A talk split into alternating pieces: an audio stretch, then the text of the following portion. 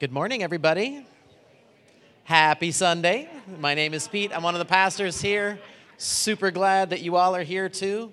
We are headed into the tail end of our Grow series this week. This is where we are examining spiritual practices that can help you connect to God and follow Jesus for the long haul.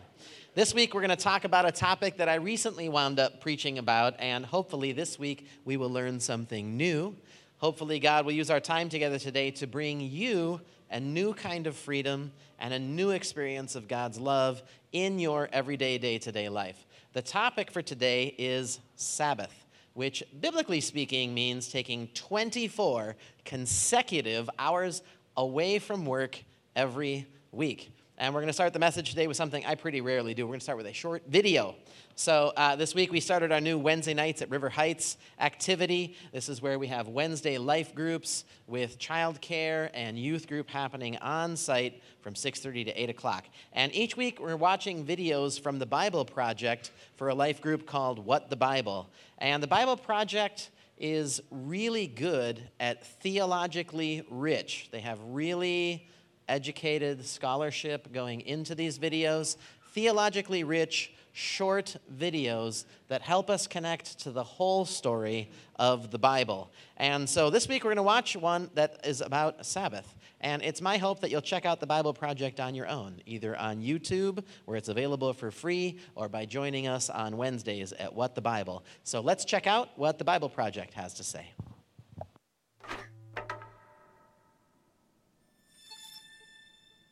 The number seven is a big deal in the Bible. Yeah, in biblical Hebrew, the word seven is connected to the idea of fullness or completeness. And that's something we all long for, but don't often experience. Instead, we find ourselves working endlessly, fighting back chaos with no real rest. Yes. Now keep all that in mind as we turn to Genesis 1 in the Bible. It begins with darkness and disorder, but then God speaks to bring about light and order so that life can flourish. And this happens over the course of six days. Each day is marked with the phrase, there was evening and there was morning. But on the seventh day, something special happens. God stops and rests. Right. Creation is brought to its completion on the seventh day.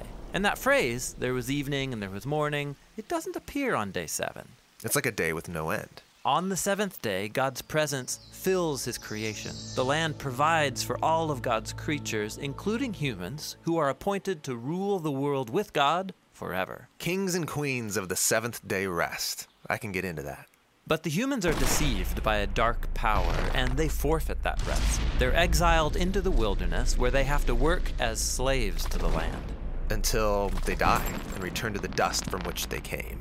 But God wants to restore humanity back to that seventh day rest. So he chooses to give the family of Israel that experience of ultimate rest so they can share it with others. But how? They're in Egypt, slaves to an oppressive empire who's grinding them into the dust. So God confronts Egypt and he liberates the Israelites, taking them through the darkness and chaos on the way to the promised land. Now, while they're on their way, they find themselves in the wilderness. It's easy to get lost, life is a struggle.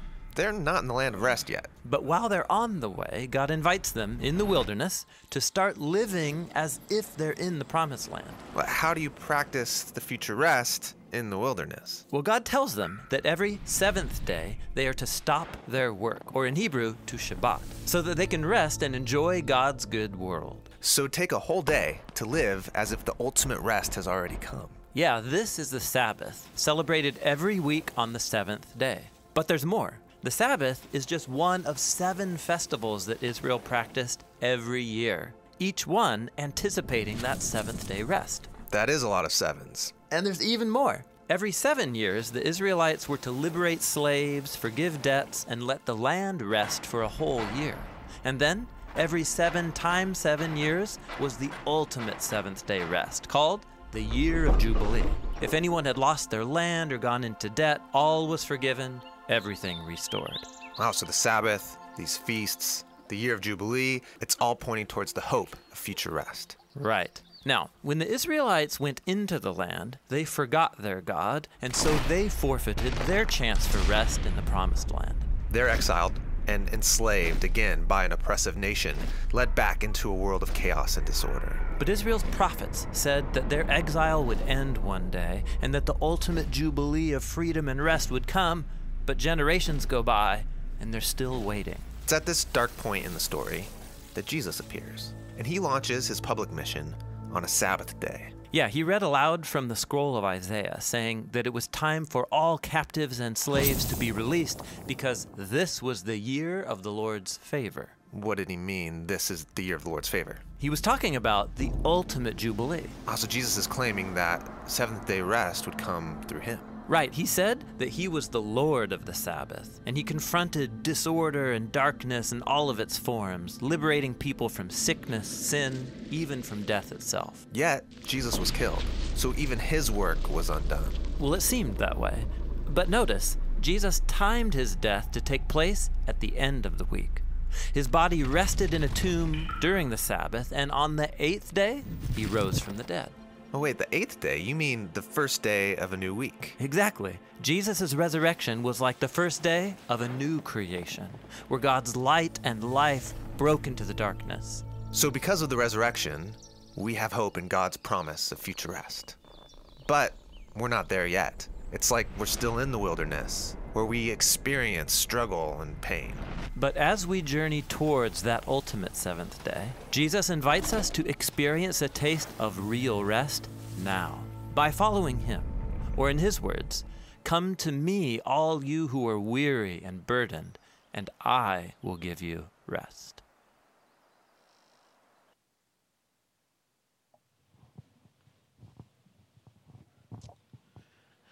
These guys do such a good job of condensing the big picture stories of the Bible into something that we can understand and relate to. I'm going to go a little bit back over some of the story and highlight some points.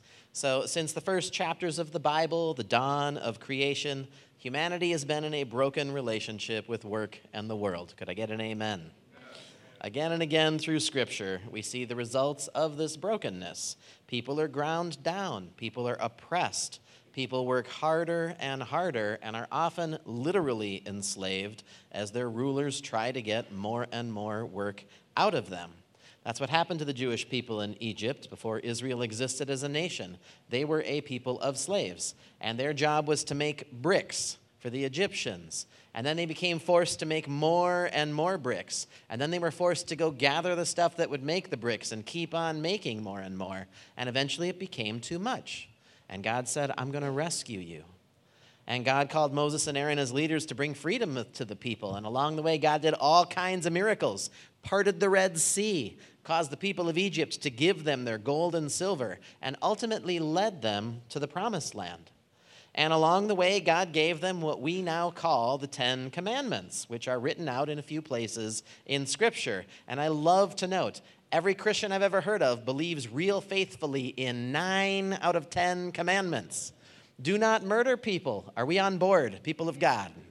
All of us like the first, that command, not the first, that, that commandment, right? Worshipping anything other than God, above God, is no good. Are we on board? Yes, we are on board. All the commandments are actually about putting God first. Do not cover your neighbor's possessions, because that gives your heart over to greed and envy and possessiveness. And God wants your heart for something better than that. Honor your father and mother. God knows how hard that is, but as we do, it does good things in us. But one of the commandments is so countercultural that even most Christians in the modern world have chosen to set it aside, with the exception of Seventh day Adventists and pockets of Christians who stay faithful to the 10th commandment on their own. The most ignored commandment, I believe, is from Exodus 20, verses 8 through 11. This is that commandment.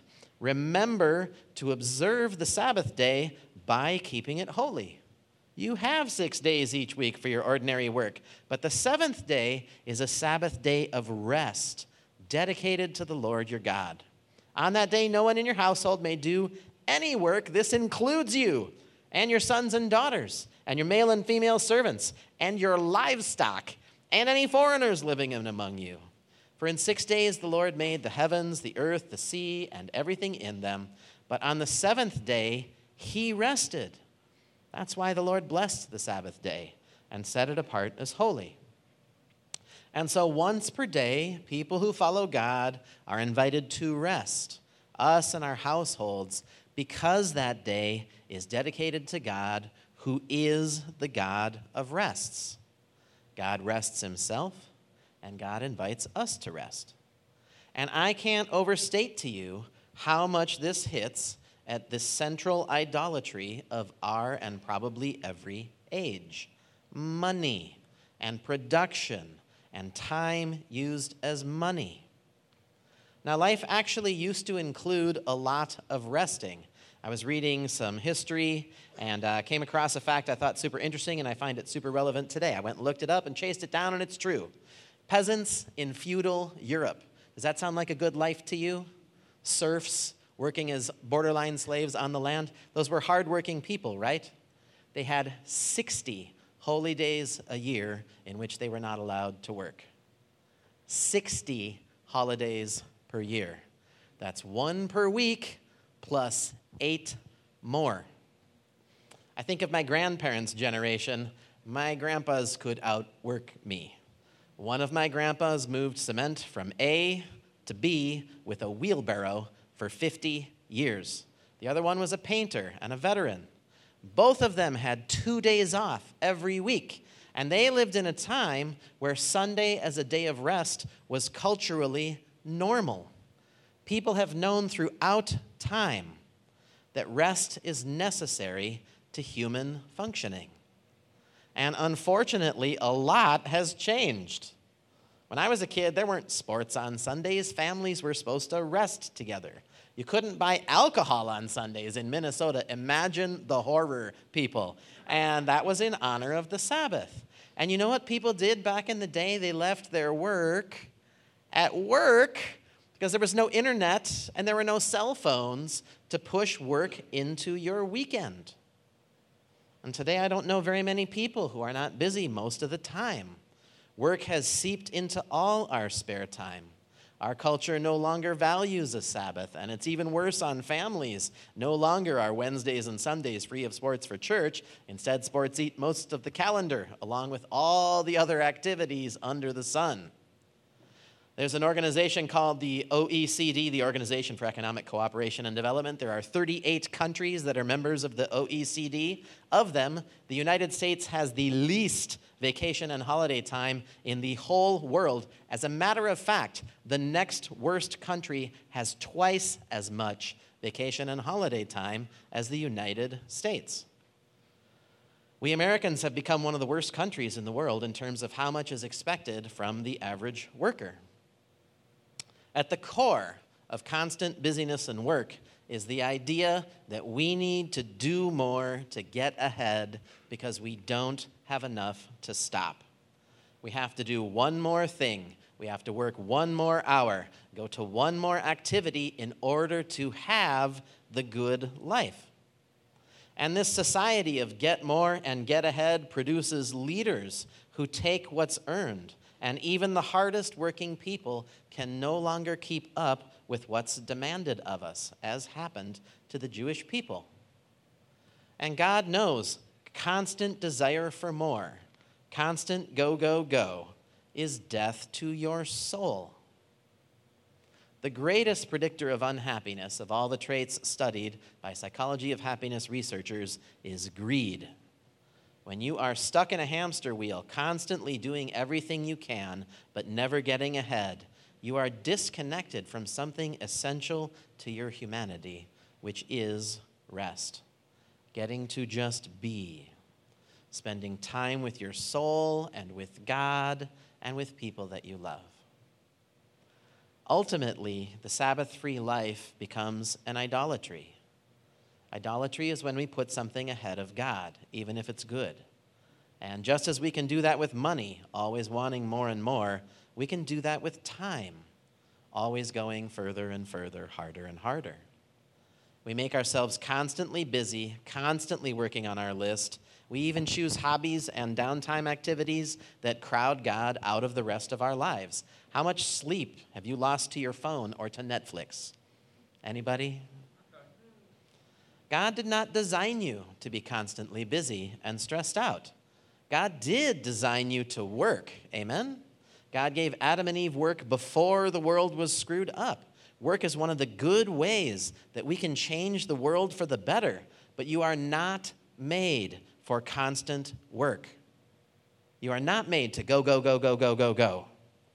You're made for a cycle of work and rest that both connect us to God and give us a space to know God's love. And that cycle empowers us for healthy, good work that knows its rightful place in our hearts. Jesus speaks powerfully of God's desire for us to have rest. Jesus says, Come to me, all of you who carry heavy burdens, and I will give you rest. Take my way upon you and learn from me, for I am gentle and humble at heart, and you will find rest for your souls. For my way is easy and my burden is light. Those are the words of our Lord Jesus, and the rest is a part of the way of our Lord. And so, how can we build rest into our lives when the world is telling us a hundred percent of the time you should be doing something right now? How can we come to Jesus when we're busy doing everything in the world? Well, God has planned a way for you to find that life, and it's right there in the Ten Commandments. One way for you to find and experience the rest of God is to practice the Sabbath. Now, I have shared before how I've practiced Sabbath in my own life, but it's easy to not hear stuff that's super countercultural. I was speaking about Sabbath to our pastoral interns and residents uh, just a week or two ago, and one of them was like, I was talking about Sabbath. He's like, You know, I know you recently spoke about this. I don't exactly remember what you said, but I think I'm starting to hear it now, right? It takes repetition sometimes. And so I'm just going to share again. Monday is my day off. On that day, I don't do anything that feels like work except necessary things like picking up my kids from school. I can't be like, hey, kids, it's Monday, it's walking time, right? you know? And I love to grocery shop and cook for people, so that's what I do on Mondays. And every week, it is a gift.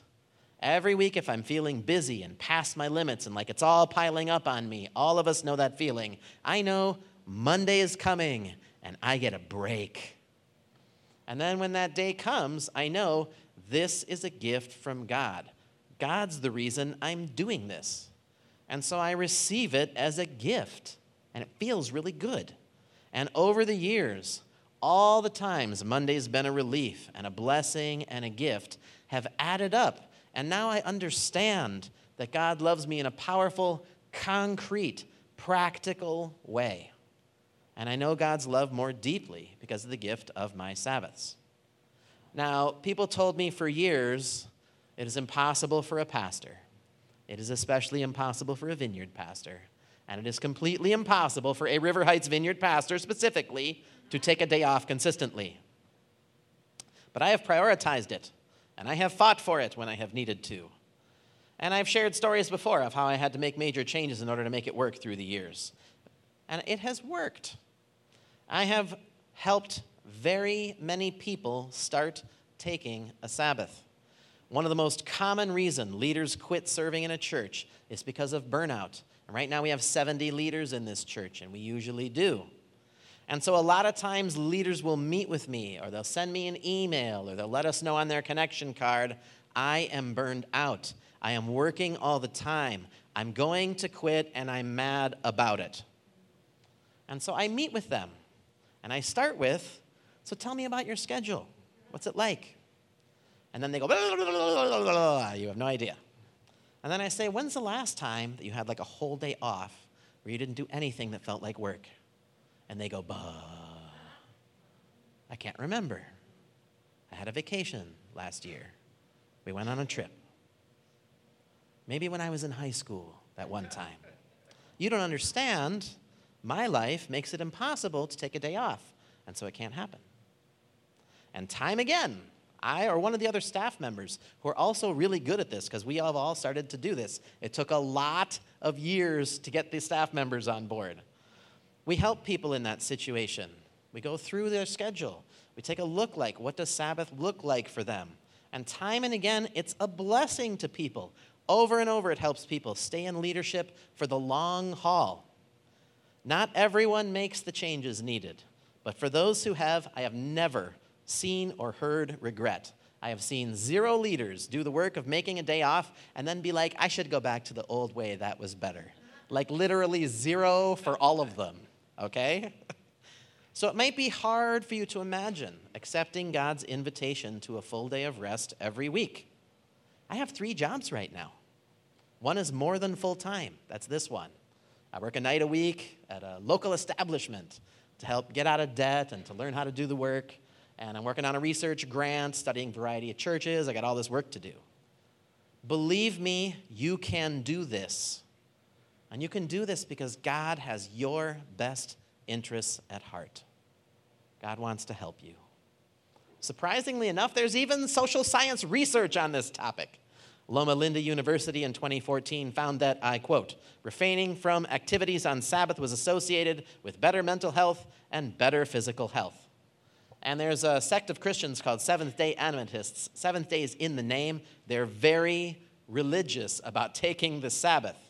And Seventh day Adventists live four to 10 years longer than everyone around them in every culture where they exist. How much is four to 10 years of your life worth to you? That's more than smoking a pack a day, people. It's like God's desires for us actually are good for us. It's like God knows how we're made and then calls us into the way of life that helps us best relate to the world. And so I have a simple three step process for you to start taking your own Sabbath. This is where you throw tomatoes at me because I said it's simple. And you know how wrong I am, don't you? Right? Believe me, it's just this simple. Step one pick a day. Look at your schedule, figure out which one is easiest to imagine as a day of rest. It used to be that everybody was on board. I would love to have grown up Jewish where everyone in my community is taking the same day off every week. All my friends, all their parents, all of us just enjoying a day off together. Step two, move your work away from that day. If you have any regular work commitments on that day, move them to a different day. This is the hard part, but there is a way that you can pull this off. Step three spend that day doing things you like to do and any absolutely necessary work. Jesus heals a guy on the Sabbath. And these religious leaders are so uptight about the Sabbath that they say, You're not allowed to do that. That's like work, and we don't work on the Sabbath around here. And Jesus goes, Which of you, if an ox falls in a ditch on the Sabbath, leaves it there?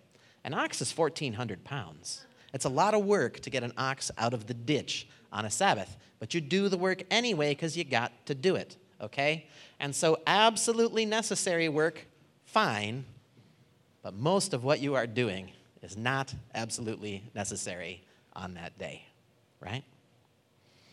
I got asked after uh, first service, and I want to mention for those of you here in the second service, what if you're retired or not working?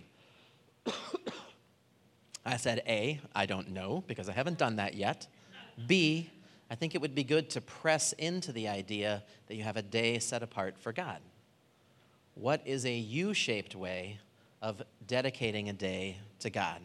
The person I was talking to, I said, maybe for you, it's finding a place to serve that's not digging ditches, but finding a place to serve that makes you feel good and blesses other people in God's name. And she said, that sounded great, blah, blah, blah. I also have an offer for every person in the room right now. Any of us on pastoral staff will meet with you to help you figure out how you can take a Sabbath. We will pray for you, we will ask God to help you, and we can go over your calendar with you, which we've done with lots of people. And so maybe you don't like me. Maybe you want to meet with Pastor Gay or Pastor Justin. I'm just offering you our time because we care about you and we want to see you set free. And so, by all means, ask on your connection card hey, come help me out. I want to invite the worship team back up here, and I want to invite you to stand as you are able. Please stand. I got three tips for you to put the Word of God into practice as we've received it this week. Something to read, pray, and do. Tip number one read Mark 2 23 to 28. This is about Jesus and his disciples. They're walking along and they pick grain because they're hungry, and the super religious types are like, You can't do that on the Sabbath. And here's what Jesus says The Sabbath is made for people, not people made for the Sabbath. It's not a rule, it's a gift. It's not to oppress you or punish you or get you to fall behind, it's to empower you and bless you and let you know God's love. Tip number two pray for a weekly day of rest and gratitude. So I'm less religious about my Sabbath than a lot of people. I don't like open my Bible and read 20 chapters or like force myself to do religious activities. To me, the thing that makes it a day dedicated to God is that it's filled with gratitude. And I know who the gratitude belongs to, right? It's a day of thank you, God, as well as a day of rest. Tip number three start taking a Sabbath. You know, it's like going onto the diving board for the first time. If you haven't done it, you don't know what's going to happen down there, right? You got a sense of fear. I'm very high up right now, but you know what? The water's warm, and God loves you. And if you will just jump off the end, God's going to catch you. And you're going to be one of those people who never regrets the work that it took to make it happen. We're going to transition into worship and prayer right now. If you're on the prayer team, could we get a couple folks to come up and be willing to pray for people right now? Maybe someone on this side as well?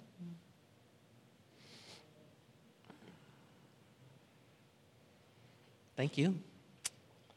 Uh, we close our service with worship and prayer because that's the most important thing you get to do when we come together on a Sunday. Uh, we're going to do two songs together during which you can come up and receive prayer and you can offer yourself to God, however, God might move you to do so. Then we're going to have communion and we'll close with worshiping another song, and the team will let us know when it's time to go. I would like to lead us in that transition to prayer. So, God, we're just grateful for every one of your gifts. We're grateful that you keep on giving us good things. We're grateful for the gift of Christ and the gift of each other today. Thank you. And we also want to hear and understand and press into the gift of rest.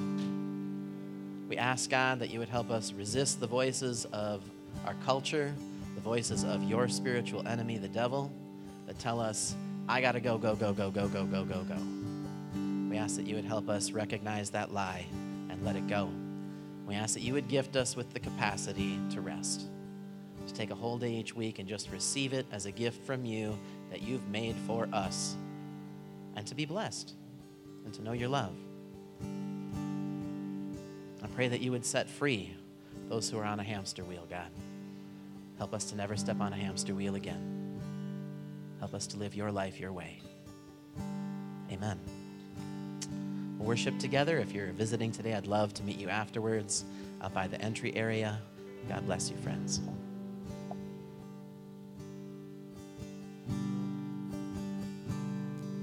This first song